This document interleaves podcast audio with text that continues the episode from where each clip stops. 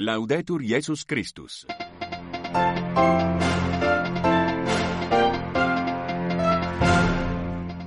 Amigas e amigos, muito boa tarde. Rádio Vaticano, convosco ao microfone. Irmã Rosa Rocha e Dulce Araújo.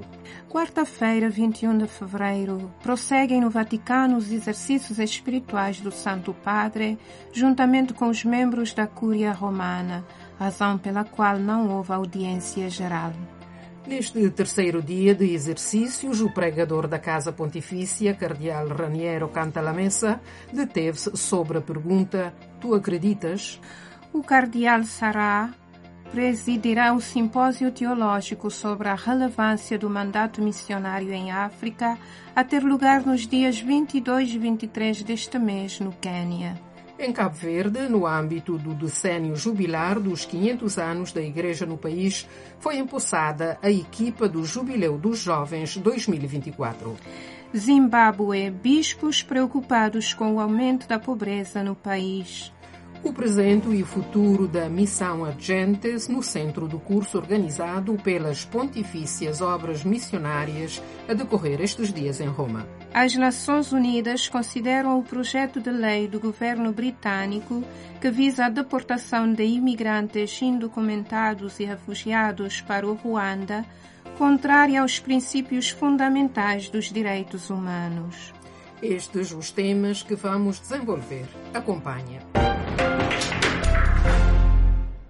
Nesta quarta-feira não houve a habitual audiência geral do Papa, na medida em que o Pontífice está a fazer, juntamente com todos os membros da Cúria Romana, os exercícios espirituais da Quaresma que decorrem de 19 a 24 deste mês no Vaticano e que estão a cargo do pregador da Casa Pontifícia, Cardeal Raniero Cantalamessa. O tema deste terceiro dia foi Tu acreditas? O Vatican News propõe em suas redes sociais, Facebook, Instagram e WhatsApp, a reflexão de cada dia dos exercícios. Para acompanhar, consulte a nossa página web em www.vaticanews.va/pt. O Papa nomeou hoje como bispo auxiliar da Arquidiocese Metropolitana de São Paulo, no Brasil, o padre Edilson de Souza Silva, do clero da Diocese de São Miguel Paulista, vigário-geral e pároco de Nossa Senhora da Penha, atribuindo-lhe a sede titular de Badi. O cardeal Robert Sarra, prefeito emérito do Dicastério para o Culto Divino e a Disciplina dos Sacramentos, será este ano o orador principal do Simpósio Teológico do Tangaza University College.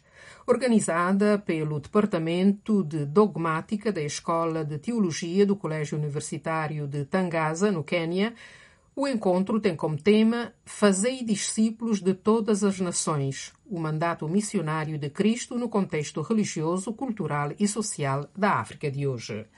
Segundo os organizadores do simpósio, o tema está preparado para levantar questões críticas sobre o abrandamento do ímpeto missionário, sobre a relevância do mandato missionário em África e sobre como reavivar o entusiasmo de partilhar a fé cristã com outros nos corações dos católicos.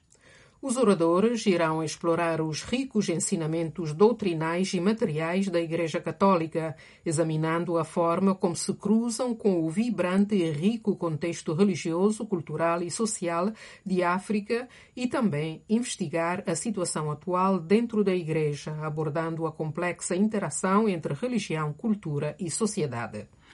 O simpósio tem claramente como objetivo encorajar um maior empenho no mandato missionário entre os leigos, os religiosos e os futuros sacerdotes. Sublinha também a missão da Escola de Teologia de facilitar a compreensão aos desafios da evangelização dos jovens, das famílias e das sociedades em rápida secularização, afirmam os organizadores citados pela agência CISA News Africa. Em Cabo Verde, no âmbito do decênio jubilar dos 500 anos da Igreja no país, foi empossada a equipa do Jubileu dos Jovens 2024. O ato teve lugar no passado dia 16 na cidade da Praia e foi presidido pelo padre António Ferreira, presidente da Comissão Executiva Nacional do Decênio. Na sua intervenção, pôs em realce a importância e a esperança que se coloca numa equipa que tem pela frente o desafio árduo e gratificante de realizar um dos maiores eventos da juventude em Cabo Verde e que vai marcar aquele que poderá ser o maior evento de sempre no arquipélago, o jubileu dos 500 anos da Diocese de Santiago de Cabo Verde, que será em 2033 esta comissão ad hoc que foi preparada justamente para trabalhar a nível nacional. Por isso vamos ter muitas atividades. Vamos ouvir também estas juventudes todas, onde é que podemos trabalhar juntos, em separado, mas para o bem da nação temos que querer o bem da nação. É um momento único, 500 anos. Olhando a nossa história, o que mais que está a comemorar 500 anos? Só isto já nos marca para nós a ver. Numa curta intervenção na língua cabo-verdiana, em nome dos empossados, Bernardino Gonçalves, líder da equipa, referiu-se à responsabilidade que agora sente e sublinhou o fato de o projeto ser de e para todos os jovens cabo-verdianos. O Jubileu dos Jovens de Cabo Verde 2024 será articulado em duas fases. Para a primeira, que vai de fevereiro a julho, conta-se com a participação de uns 50 mil jovens peregrinos através das celebrações descentralizadas e itinerantes pelas ilhas e na diáspora.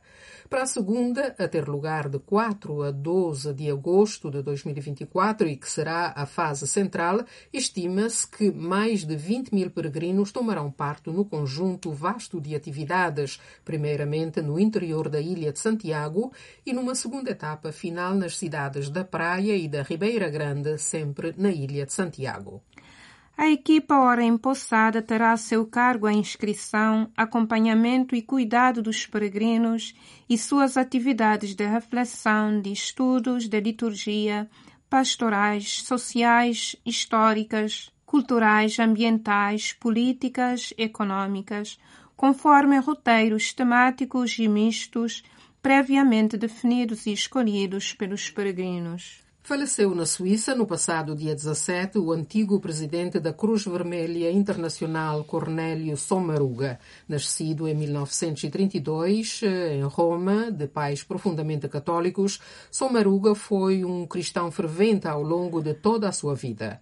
Doutorou-se em Direito no ano de 1957 pela Universidade de Zurique e depois de exercer diversos, diversas funções no âmbito da economia, foi presidente presidente do Comitê Internacional da Cruz Vermelha de 1987 a 1999.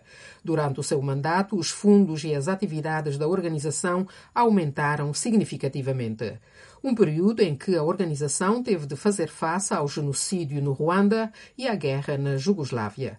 Ele encarnou perfeitamente o espírito da Cruz Vermelha e os seus valores, porque era profundamente humano, disse ao jornal Le Temps uma das antigas colaboradoras daquela organização. Depois de entrar na reforma, Cornélio Somaruga continuou o seu empenho a favor de iniciativas de paz e reconciliação na região dos Grandes Lagos e da Serra Leoa, em África. Continuou também a fazer parte de vários conselhos de administração de obras de caridade. Zimbábue. Bispos preocupados com o aumento da pobreza no país. Depois dos bispos da Nigéria, são agora os do Zimbábue a lançar um grito de alarme sobre as políticas econômicas adotadas pelo governo e que, a seu ver, agravam as condições de pobreza em que vive a maioria da população. Na sua mensagem quaresmal, os bispos do Zimbábue tal como os da Nigéria, dizem que a decisão do governo de aumentar os impostos enquanto os cidadãos comuns lutam por pagar uma refeição por dia piorou as condições das famílias. As disputadas eleições de agosto de 2023 bloquearam o sistema político, a ponto de, segundo os bispos, muitas pessoas temerem que se esteja a caminhar para um estado de partido único, com a democracia a morrer lentamente. Como resultado da má política, do sistema econômico desastroso e de seus efeitos devastadores, muitas pessoas entram em desespero, afirma a mensagem dos bispos. Eles convidam a população a não cair na tentação do desespero, mas, sobretudo, a rezar. A oração, sublinham, não é uma fuga, é uma forma de encontrar soluções para os desafios que enfrentamos no nosso mundo e no nosso país. Soluções baseadas, ainda mais do que na inteligência, na sabedoria inspirada pelo Espírito de Deus. Por isso, os bispos do Zimbábue convidam a aproveitar o tempo quaresmal para aumentar a oração e a relação com Deus, por forma a tornar-se faróis de esperança o presente e o futuro da Missão Agentes no centro do curso organizado pelas Pontifícias Obras Missionárias para cerca de 30 diretores diocesanos dessas obras provenientes sobretudo da África de língua oficial inglesa. O curso, que iniciou ontem, 20 e dura cinco dias, tem lugar no Centro Internacional de Animação Missionária em Roma e é coordenado pelo padre Dean Nguyen, da Ordem dos Frades Menores Conventuais, secretário-geral das Pontifícias Obras Missionárias. O objetivo é oferecer conteúdos que possam ser úteis no trabalho de animação, formação e cooperação missionária.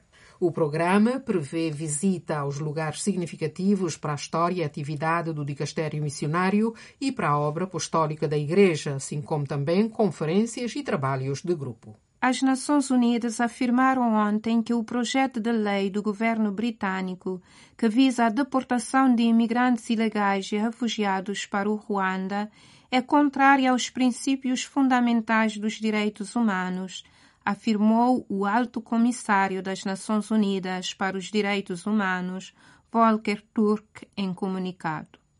O primeiro-ministro britânico, Rishi Sunak, fez deste projeto a pedra angular da sua política de luta contra a imigração clandestina e espera pô-lo em prática antes das eleições legislativas previstas para este ano. Em meados de janeiro, descreveu como uma prioridade nacional urgente. O projeto de lei foi elaborado já em resposta ao Supremo Tribunal Britânico, que tinha declarado ilegal enviar imigrantes para o Ruanda porque este país não podia ser considerado seguro para eles. Apoiado por um novo tratado entre Londres e Kigali, o projeto de lei define o Ruanda como um país terceiro seguro e que impede que os imigrantes sejam enviados de volta para os seus países de origem. Mas o projeto de lei do Reino Unido, altamente controverso, está a ser criticado tanto pelo chefe da Igreja Anglicana como pelas Nações Unidas, informa a agência angolana de notícias ANGOP. Na semana passada, um comitê parlamentar britânico considerou o plano fundamentalmente incompatível com as obrigações do país em matéria de direitos humanos. O gabinete do Alto Comissário das Nações Unidas para os Direitos Humanos também criticou o fato de o projeto reduzir significativamente a capacidade dos tribunais para reverem as decisões de expulsão e apelou a que o projeto fosse reexaminado à luz das preocupações levantadas pela Comissão. Exorta o governo britânico a tomar todas as medidas necessárias para garantir o pleno cumprimento das obrigações jurídicas internacionais do Reino Unido e para preservar a sua orgulhosa história do controlo jurisdicional eficaz e independente, afirmou Turk. E com isto terminamos. Continua, amiga, amigo ouvinte, a acompanhar a Rádio Vaticano através do site www.vaticanews.va para informações em várias línguas, incluindo, obviamente, a língua de Camões. Boa tarde. Laudetur Jesus Christus.